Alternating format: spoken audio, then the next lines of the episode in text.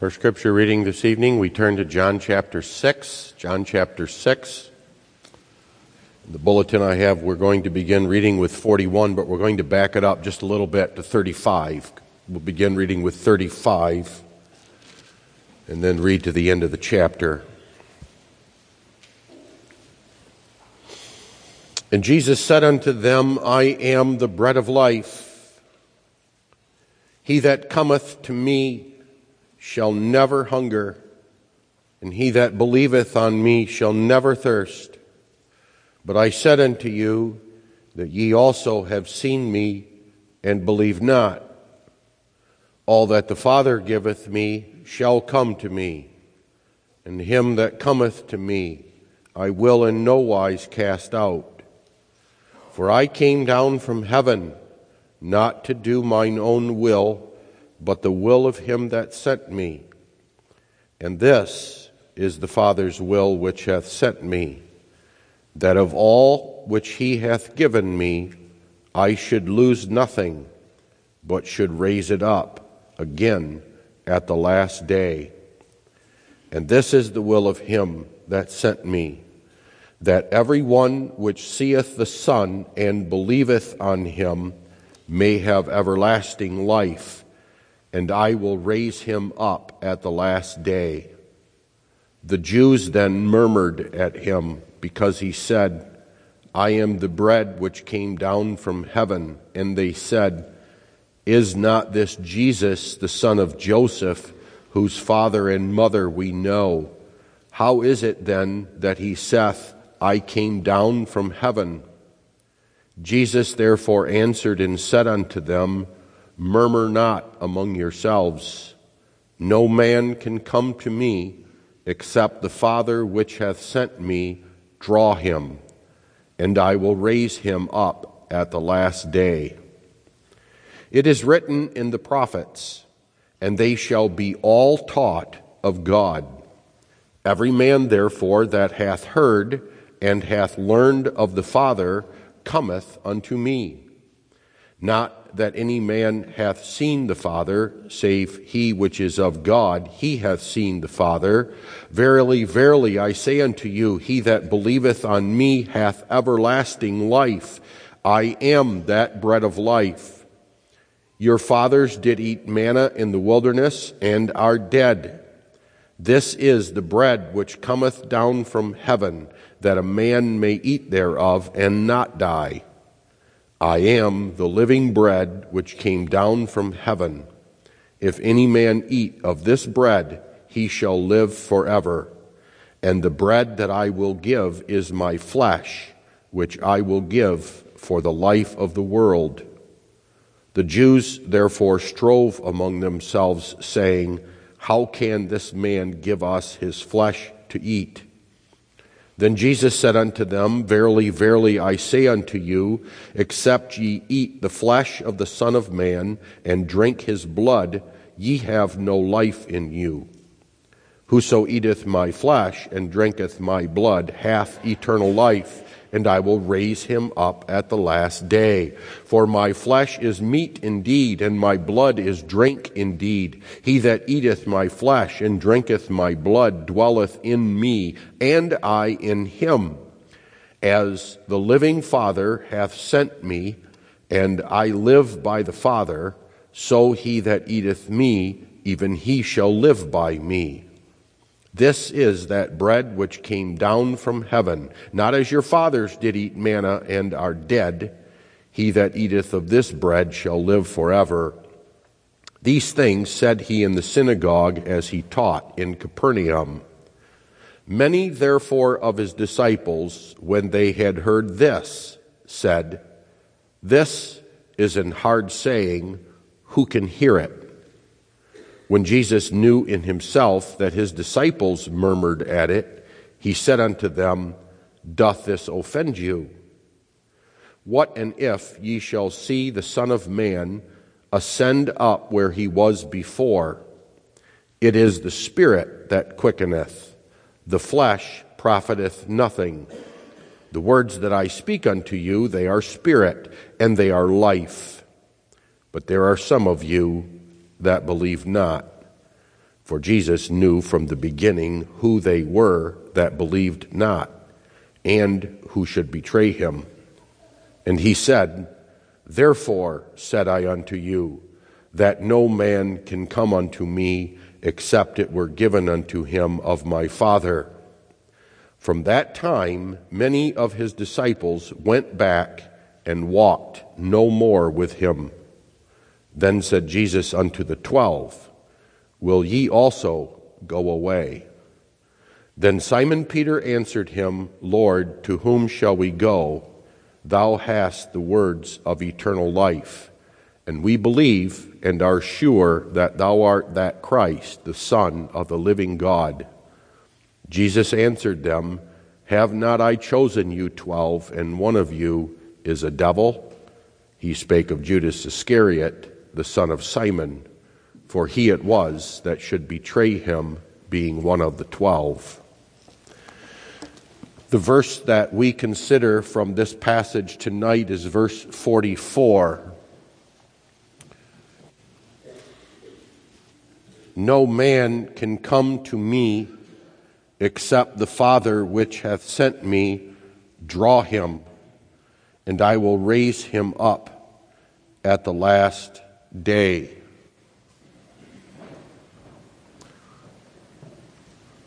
This text, beloved people of God, is fitting for the occasion of a preparatory service with a view to partaking of the Lord's Supper next week.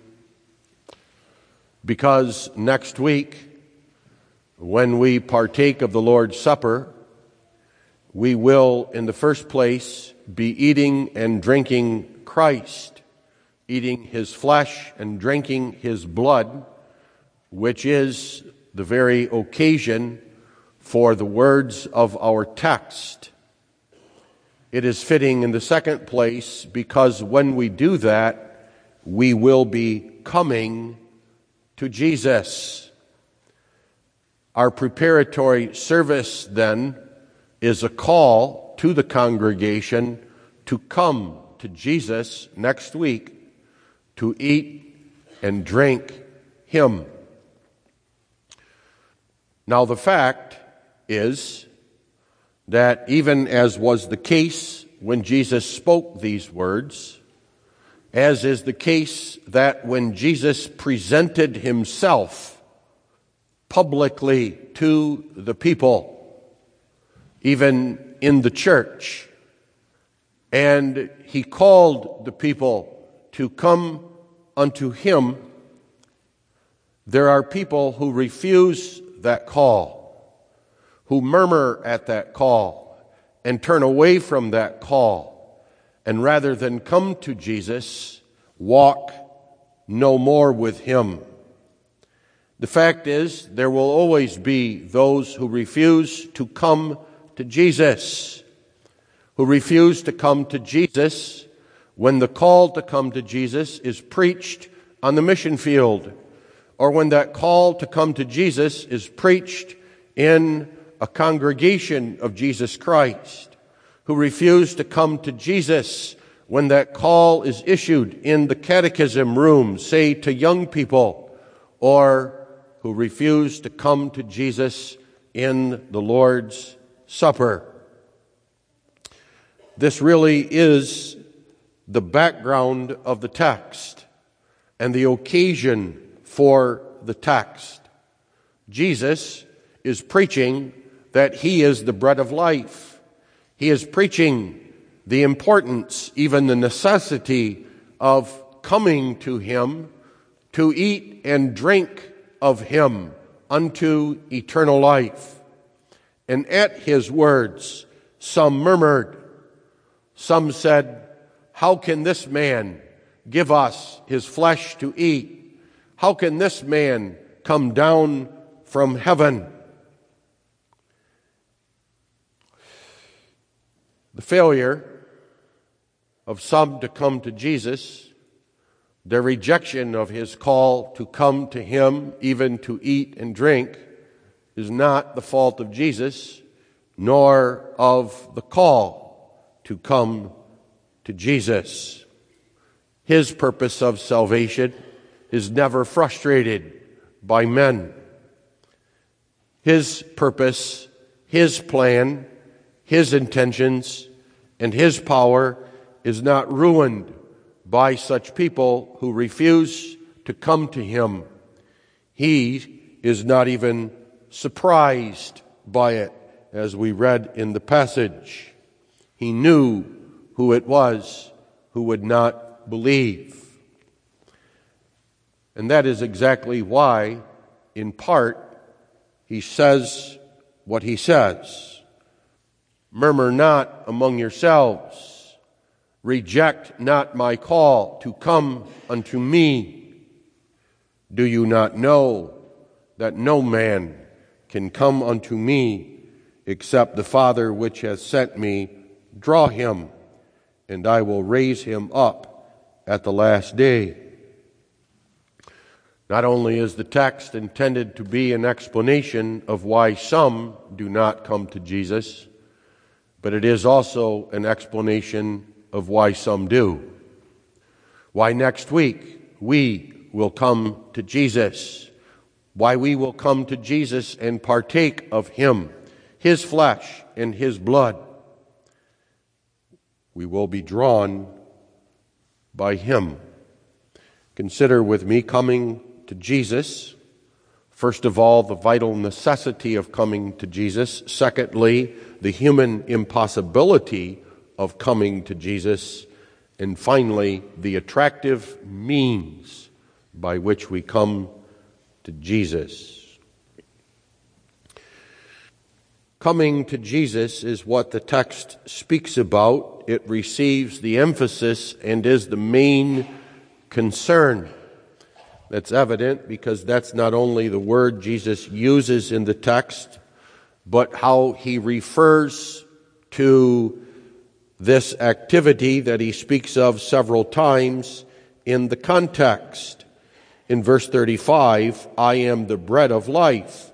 He that cometh to me shall never hunger. There, Jesus indicates the importance, even the necessity of coming to him and also makes clear that in order to eat and drink Jesus, one must come to Jesus.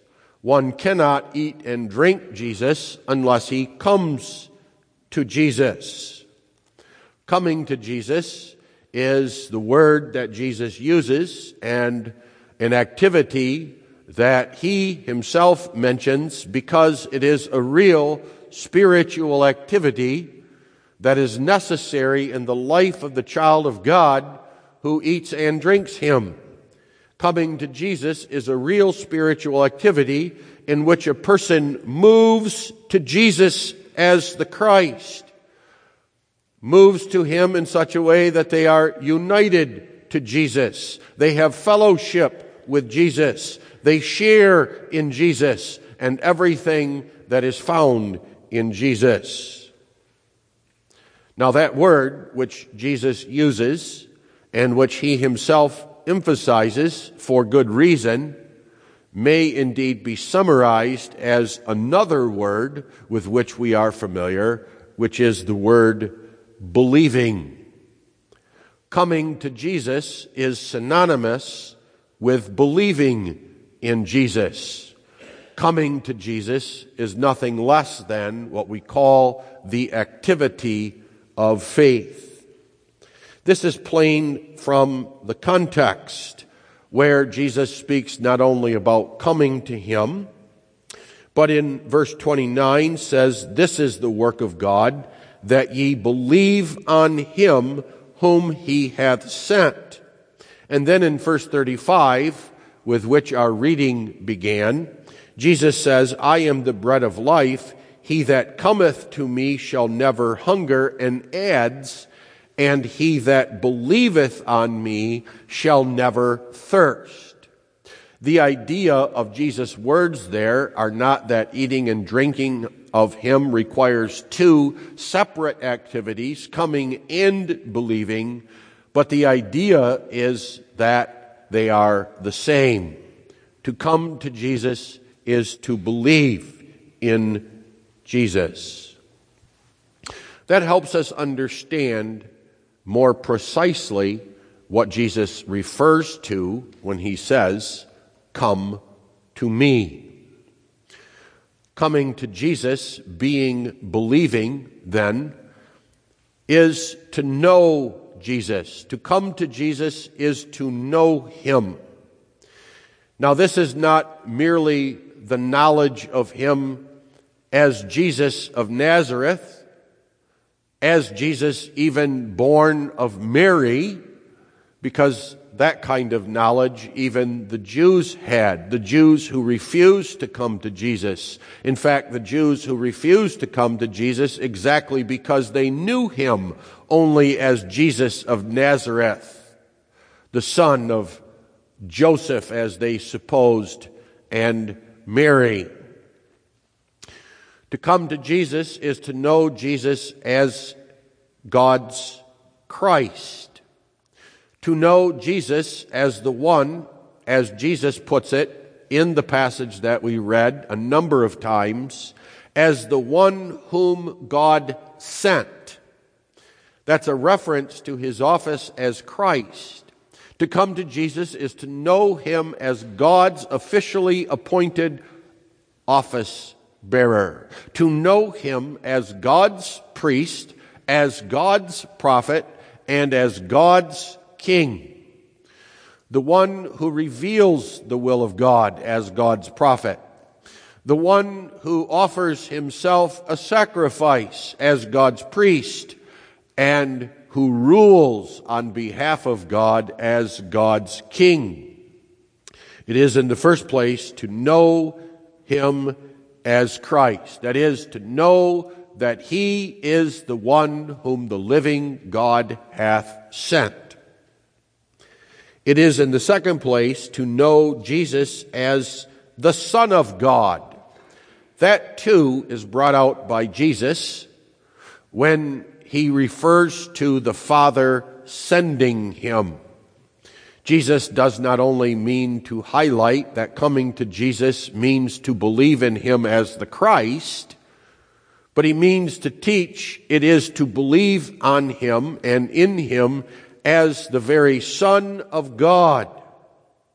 That is, to believe in him not as one whom they supposed was born of Mary in such a way that that is the first time he continue, he begins to exist as any normal human being, but rather to know Jesus as the one who has always existed as God has always existed, who as the Son of God is the eternal Son of God, who is God out of God, light out of light, so that that one born of Mary in time was the very person of the Son of God. To, to come to Jesus is to know that and to believe that.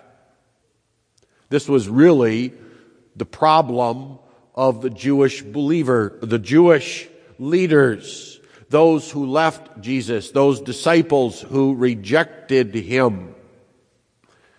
They would come to Jesus. They would follow Jesus. They had an interest in Jesus as long as they knew him only as the son of Joseph and Mary, who knew him as the one even who could provide vast quantities of bread, which he had just done in the feeding of the 5,000, which is the real occasion for these words of Jesus but who would not receive him, who would not come to him, who would not believe that he was God's own eternal Son.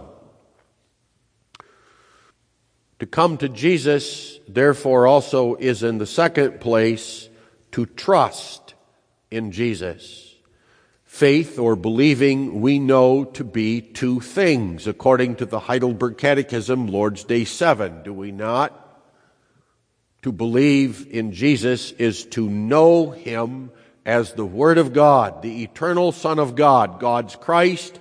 And in the second place, it is to trust in Him, therefore, as God's Son and the Christ. More specifically, It is to trust in Him for salvation from sin and from death. Or as we will see, to trust in Him for eternal life. To come to Jesus is to trust in Him as the bread of life and the fountain of living waters. That's evident from the very occasion. The miracle of the feeding of the 5,000. The purpose of Jesus feeding the 5,000 was not so that they could be fed with earthly bread, but the purpose of that miracle was to teach that he was God's son, and as God's son was sent down from heaven as bread that would feed men and women and children forever. It was to teach them to trust in him for salvation from sin and death and for everlasting life, which one would receive by eating and drinking him or coming to him or, as we have seen, believing in him. This points out what is the title of this point that coming to Jesus is a vital necessity. Because what's at stake, what's involved, is either life or death. Jesus makes that clear.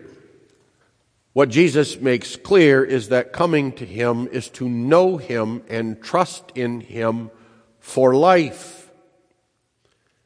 Those who do not trust, who do not know or trust in Jesus as God's Christ, as God's Savior, perish in sin and in death.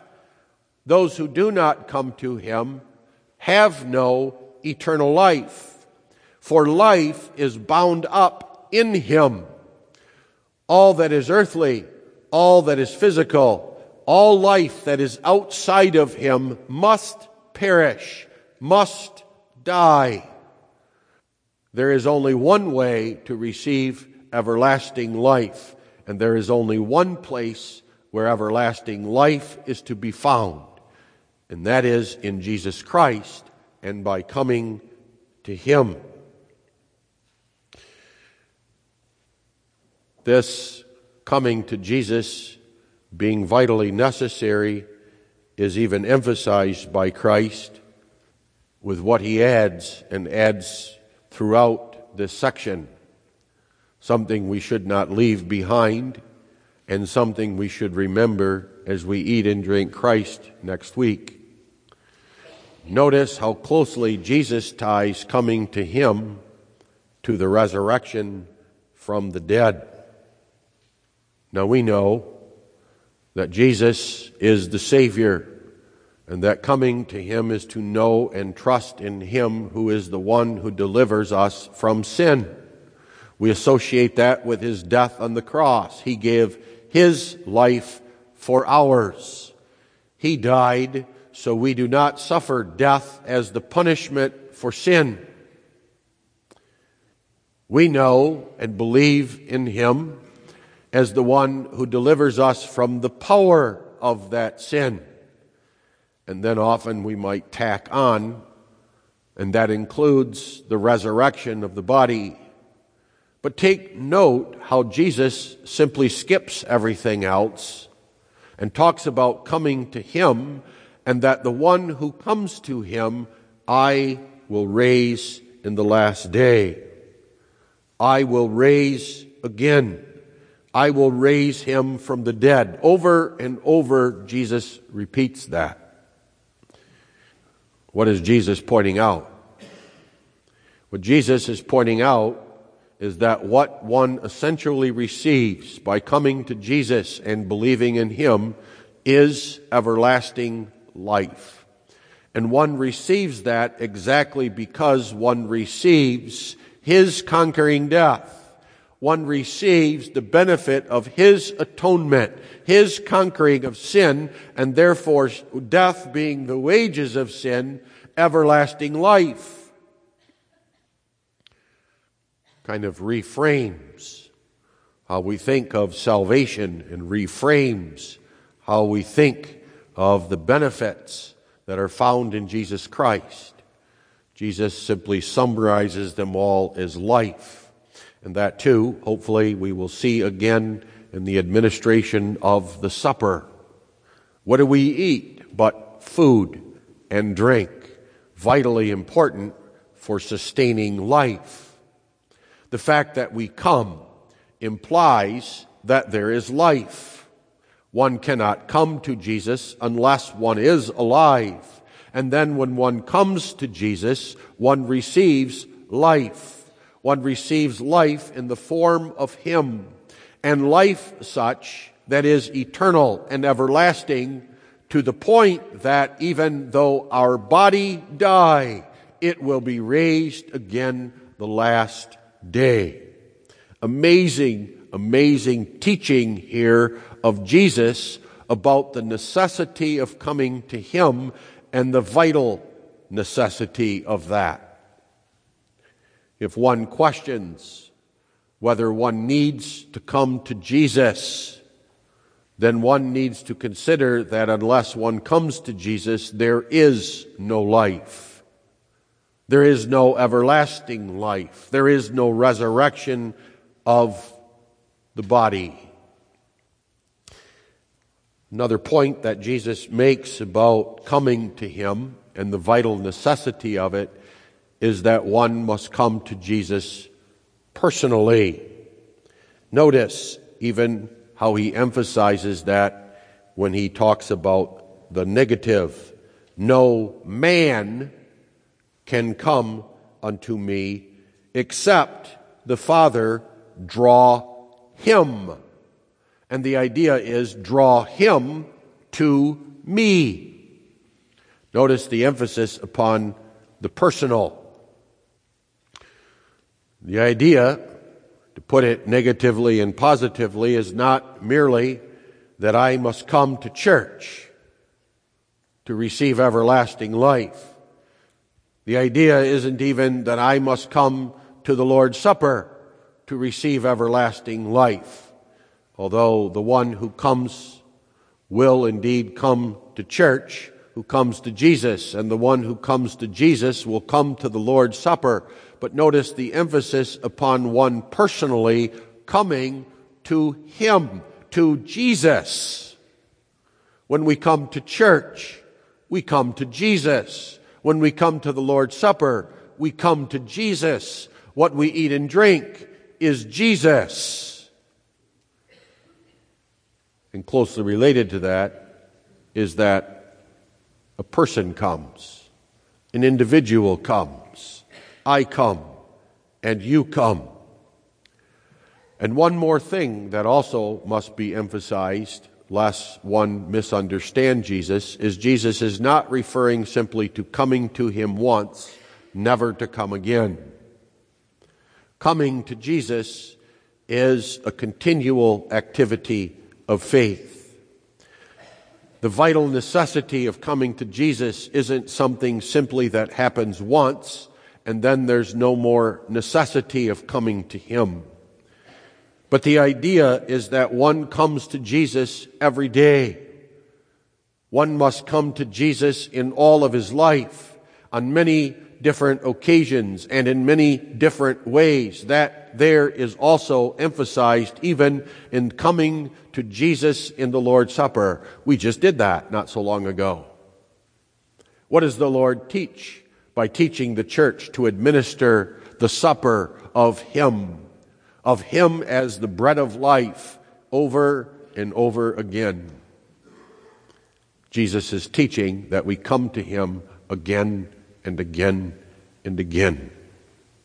We come to Jesus whenever we pray to Him. We come to Jesus whenever we read His Word as the Word of truth.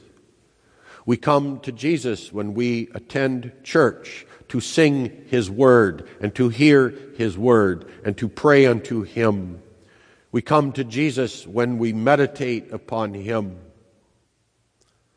And so also we must come to Jesus next week when we enter the church when we partake of the supper as well as all the other elements of our worship, let us remember that we are coming.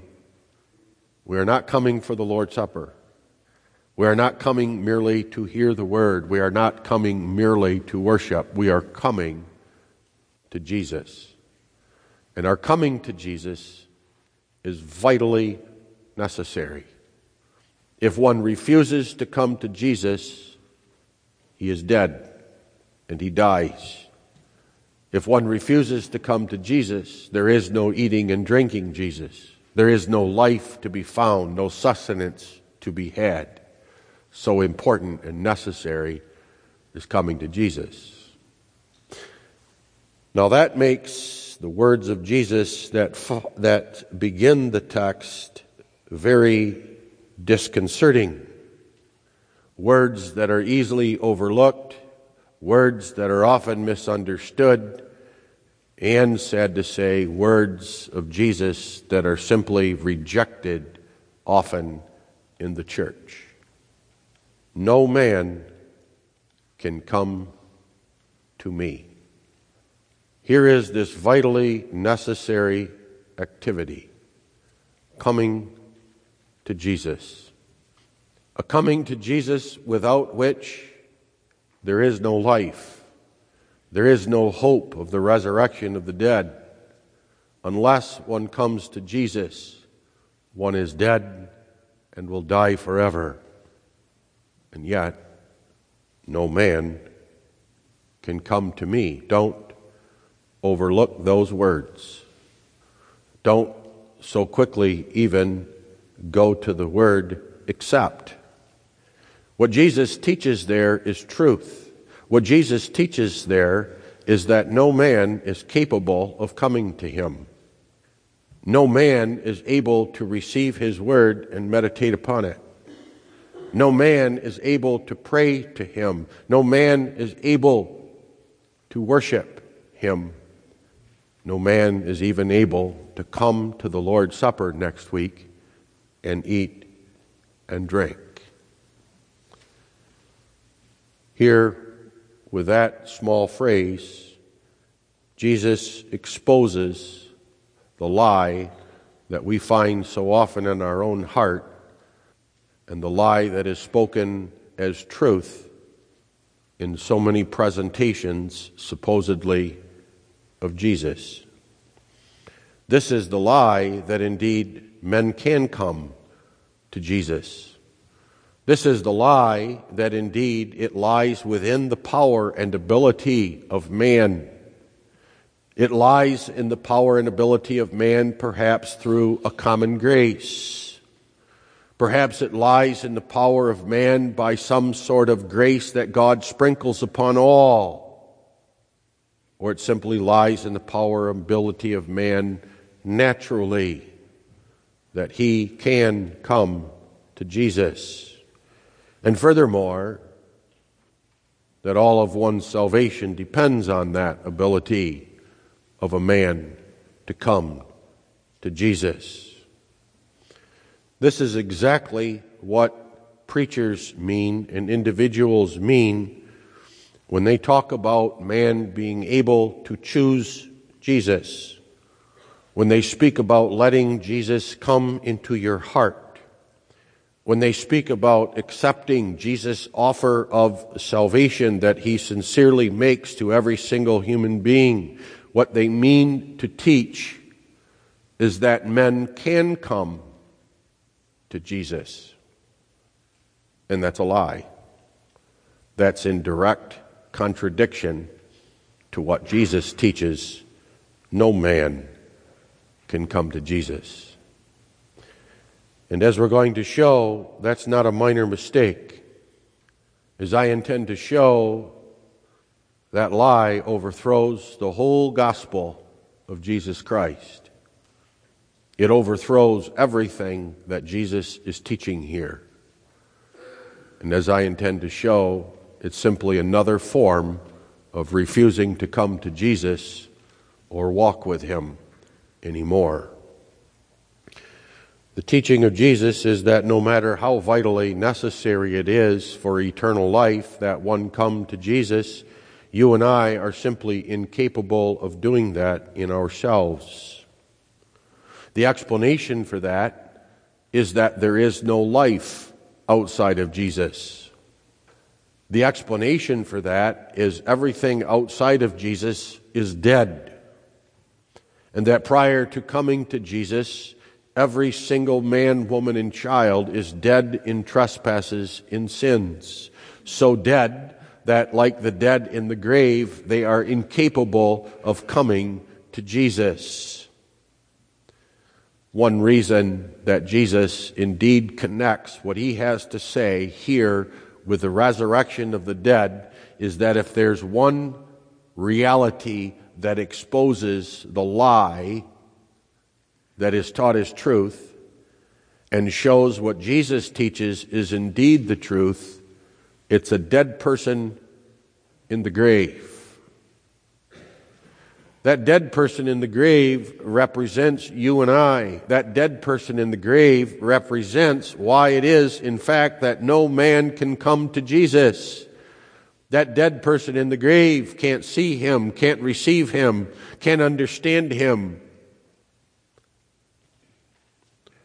The idea is that our minds are so naturally dark and foolish that we cannot know Christ. Our wills are so selfish and self centered, so bound by sin, that we could not and cannot choose to come to Jesus, however one wants to put it. Jesus here teaches the truth. And even this truth of Jesus here is repugnant to the natural man. Why is it? that these clear words of Jesus are so hated and despised and rejected? Why is it when they are preached, they are received the way that they are? Why is it that they are changed? Why is it? And the answer is no man can come to Jesus. Man doesn't want salvation by a Jesus. Man wants a salvation by his coming to Jesus. Man wants a salvation by man. Man wants a salvation in which he cooperates, in which he plays a crucial, indeed the critical role. But Jesus will have none of it. No man can come to me. And let's remember here what coming to Jesus refers to believing the activity of believing. It refers simply to knowing Him and trusting in Him. And you may read it that way. No man can believe in me. No man can know me. No man can trust in me. What a terrible message, actually, to proclaim that you can. What a terrible message to proclaim that every man can come to him for salvation, can choose him, can let him into your hearts or accept his offer of salvation. The fact is, no man can. And in fact, the man that believes that he can will never find Jesus. There is only one possibility that a man comes to Jesus. For indeed, there are men who come to Jesus. Jesus makes that clear. No man can come to him, but there are men who indeed come to him. So, what is the explanation? What is the possibility of that? And Jesus says it's this that the Father draw him. That the Father draw him or her. From this, we may define what Jesus means by drawing.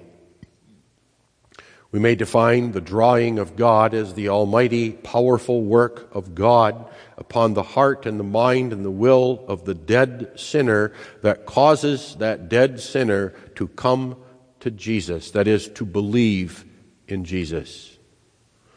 Salvation, you see, doesn't begin with your coming to Jesus or your believing in Jesus. Eternal life and salvation begins with the almighty, powerful work of God drawing you and drawing me so that we come to Jesus. That is, so that we believe in Him. And let's not minimize that word draw either. That word draw is a striking word in Scripture. It literally means to drag someone along who is unwilling and even resisting. It is to drag them along by a superior power. The example that could be given is of a car stuck in a ditch and another vehicle, a 4 by 4 pulls up and attaches a winch and pulls that car out of the ditch. That's even in keeping with how it's used in Scripture, which is it's the word used to draw water out of a well. Someone takes a bucket and lets it down in a rope, and then they turn a crank until the bucket comes out of the well, and then there is water. The word is even used in Scripture as the word that describes the behavior of the Jews who capture Paul and drag him out of the temple so that they can stone him. Now, that word is not used to teach that when we come to Jesus, we come to Jesus kicking and screaming and resisting all the way with our feet dug in or even to teach that therefore we just come to Jesus passively. That's not the reason God uses that word. Jesus uses that word to emphasize rather the fact that it is God's sovereign power that explains why we come to Jesus. It is God's sovereignty and God's power regardless of the activity that results from it. Jesus uses that word to make one thing clear when explaining, when understanding why a man or a woman or a child believes in Jesus or comes to Jesus, there is only one explanation, one possibility. And it is not the fact that you now know him or that you trust in him or that you do anything, including believing or coming. No, the explanation of coming is the Father has drawn you. and even there, we have to make clear this is a work of God, truly, as our fathers would often speak, and even Jesus himself speaks, an inward work. Jesus refers to that when later on he goes on to talk about us being taught by God. It's teaching that this work of God drawing us has something to do with our heart and our will. God indeed makes us willing. God indeed makes us to understand and to know. He opens our eyes. He enlightens us. He gives us wisdom. He gives us ears to hear and eyes to see. But even then, Jesus does not mean to teach that that's a matter of cooperating with God drawing us, as if God could not draw us kicking and screaming. Whether you walk or not when God draws you, whether your heart is for it or against it, God draws. There is all the emphasis. It is not upon our willingness or unwillingness. Now make no mistake. The scriptures teach and that's exactly what Jesus means to teach when he uses that word coming. That indeed, when the sinner comes to Jesus by the drawing of the Father, he comes willingly. Indeed, he does in his heart desire to be drawn. God works in such a marvelous, mysterious way that the sinner says, I go because that's where I want to be. That's what walking is.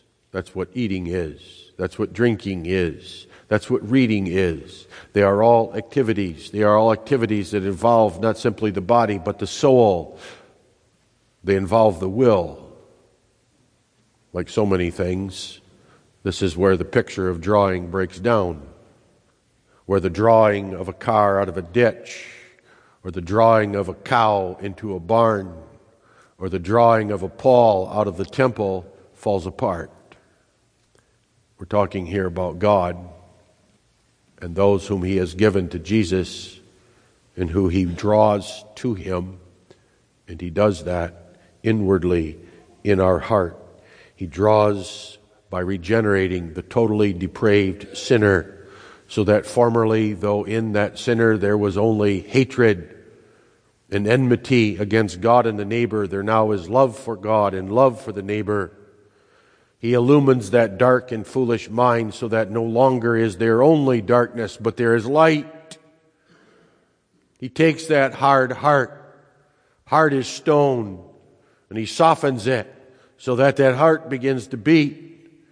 The will desires to move in a direction it previously did not move. That is all that Jesus is teaching here. When he says, No man can come except the Father draw him. Come we will. Come we will willingly, understandingly, eyes and ears included, feet and heart and hands. All the result of God's drawing. More precisely, how God draws is pointed out briefly in the following verse when Jesus goes on to say, They shall be all taught of God involved in God drawing us so that we come to Him is instruction. The idea being God draws us by His Word. God draws us by Jesus Himself. God draws us by instruction of His Word in the preaching of the gospel. Maybe perhaps you can sense that. The amazing thing about coming to church, for example, is that we come to church. We come to Jesus. Why do we come to Jesus? Well, we're drawn here. And how does God draw us? God draws us basically with Jesus Himself. That's what's going to draw us who come to the Lord's table next week and eat and drink by faith. Now, there's a point that Jesus wishes to make, an important point here, which is not only how one comes to Jesus, but who comes to Jesus. In other words, whom does God draw to himself? Is it all? Is it all men? Was it all Jews to whom Jesus spoke? Is it all men in the world? Does God desire to draw, and does God draw all men to himself? And the answer, of course, is no. The reason, of course, is not to be found in men themselves. That's one reason Jesus says what he does. No man can come to him. That means that if a man comes to him, the explanation isn't found in the man himself. Now, those who refuse to come have only themselves to blame, according to our creeds and Jesus. They are to blame for the rejection. They are to blame. They can't even blame God by saying, Well, you didn't draw me.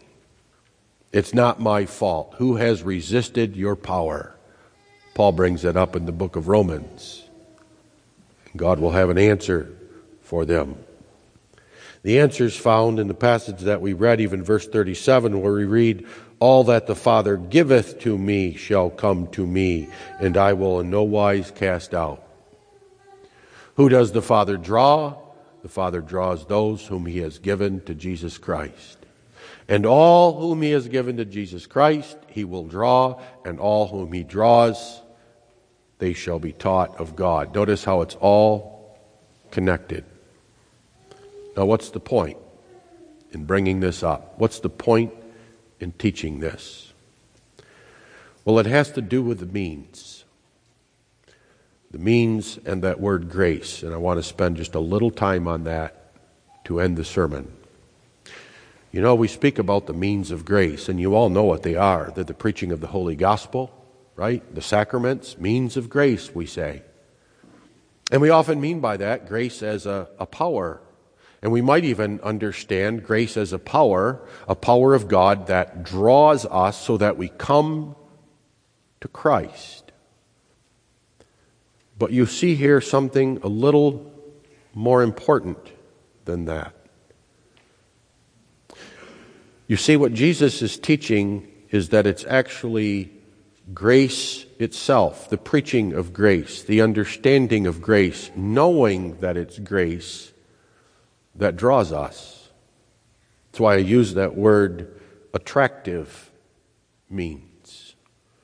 What is the power of the means of grace? What is the attraction of them? It's the grace itself. Let me explain. What Jesus means to teach here, as plain as I can make it, is this. The fact that no man can come to Jesus except the Father draw him is teaching that the only explanation for us coming to Jesus, the only explanation for believing, is God's grace.